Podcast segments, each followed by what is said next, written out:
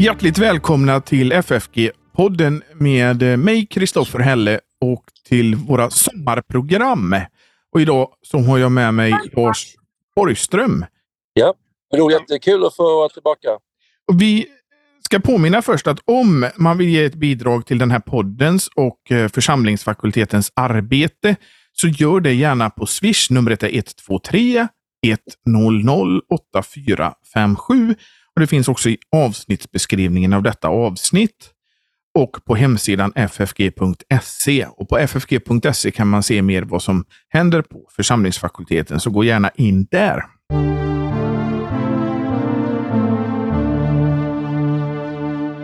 Ja, Lars, vi ska tala om eh, Matteusevangeliet idag.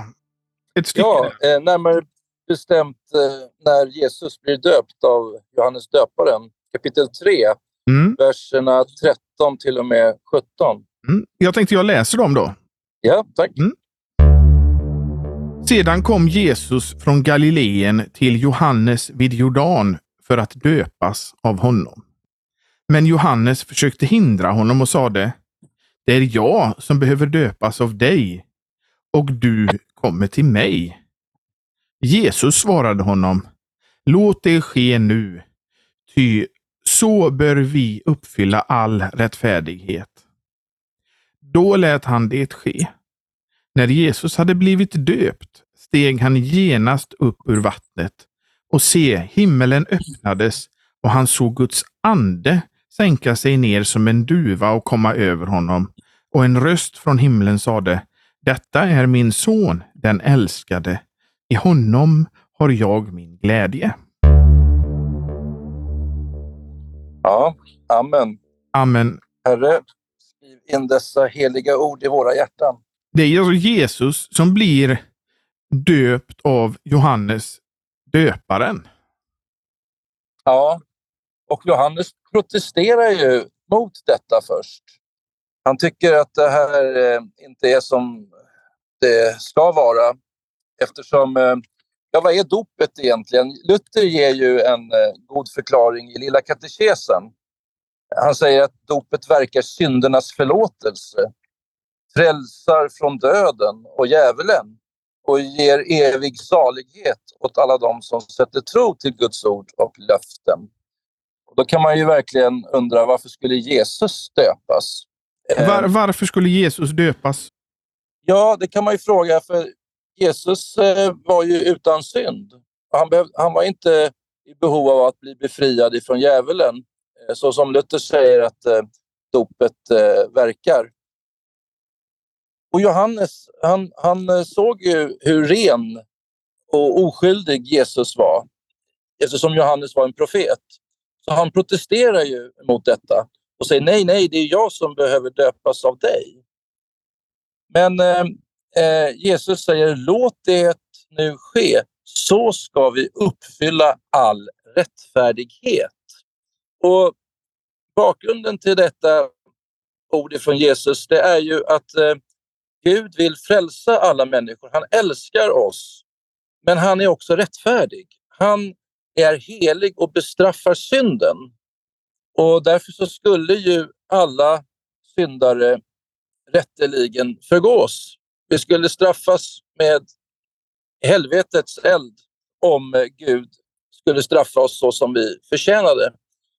Men nu har Jesus trätt emellan som vår ställföreträdare. Jesu dop, det är, ska vi säga, hans eh, invigning till att bli Guds offerlamm som ska bära världens synd. Så genom att Jesus här döps, vi skulle kunna säga att, att Jesus döps till oss. Alltså att han ikläder sig oss, våra smutsiga kläder, eh, våra misslyckade, svekfulla, syndfulla liv. Eh, det tar Jesus på sig här.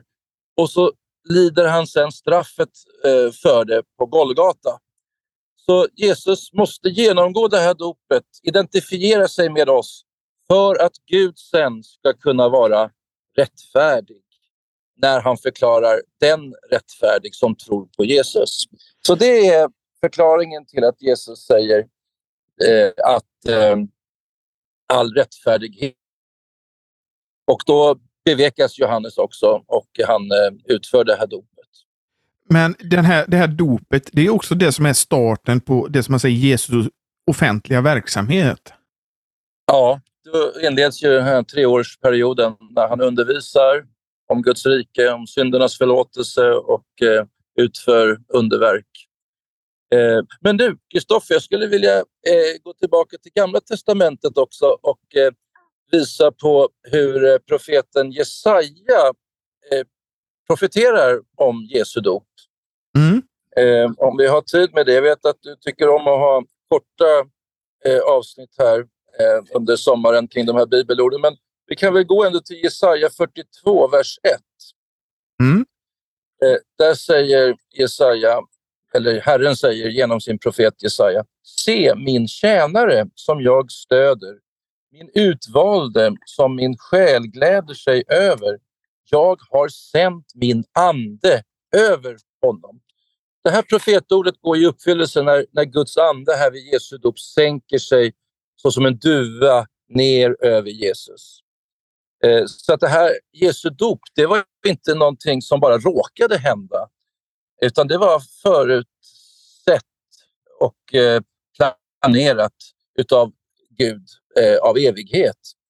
Och här säger Jesaja märkligt nog att Herren har, har sänt sin ande över Jesus. Det här säger Jesaja 700 år innan det sker.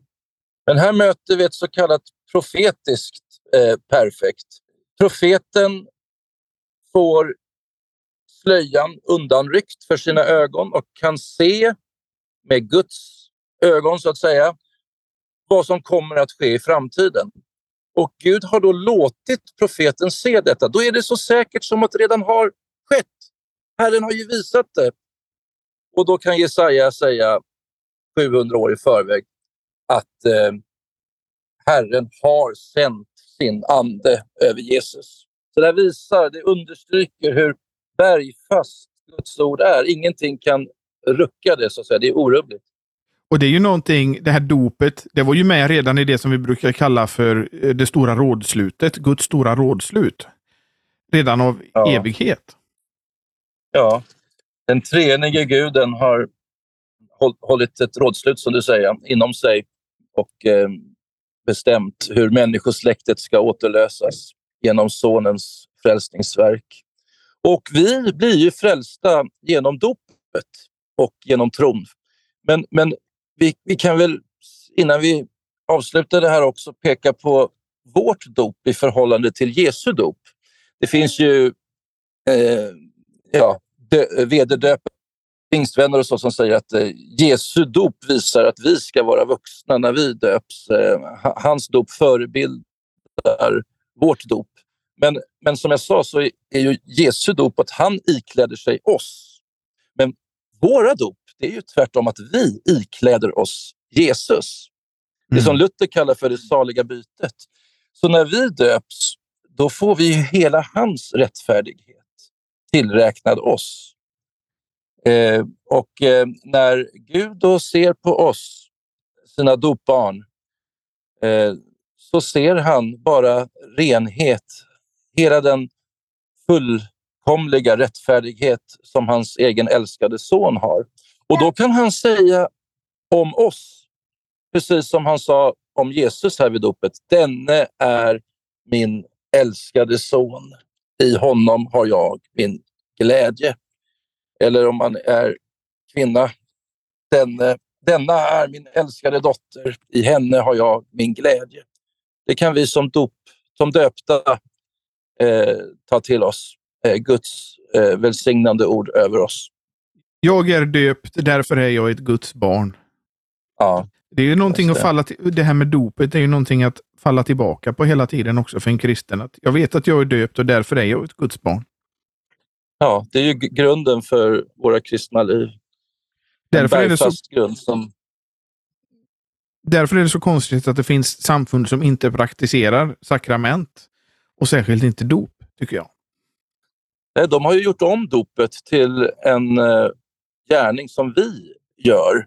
Mm. Det är ju Guds gärning med oss. En frälsande handling som vi eh, får oss till godo. Ja, vi har ju ingenting själva att komma med inför Gud. Vi kan ju inte göra Nej. någonting.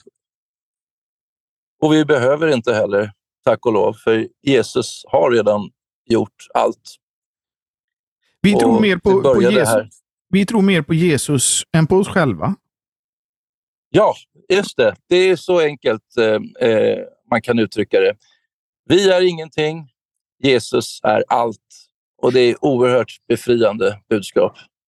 Visst är det? Tänk, vi har en Gud som har allt. En allsmäktig Gud. Det, det måste ju vara en Mm. väldig tröst för den som vill vara en kristen. Ja. Han är allsmäktig och han är allvetande. Han kunde förutse förstås eh, Jesu dop långt i förväg och berättade för Jesaja. Och han är eh, helt och hållet kärleksfull också. Han är kärleken, så han skänker oss allt genom dopet. Vi älskar för att han har älskat oss först. Ja, Som Johannes skriver i sitt första brev. just det.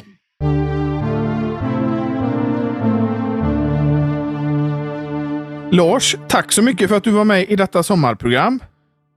Tack själv. Vi återkommer till dig under hösten hoppas jag. Gärna.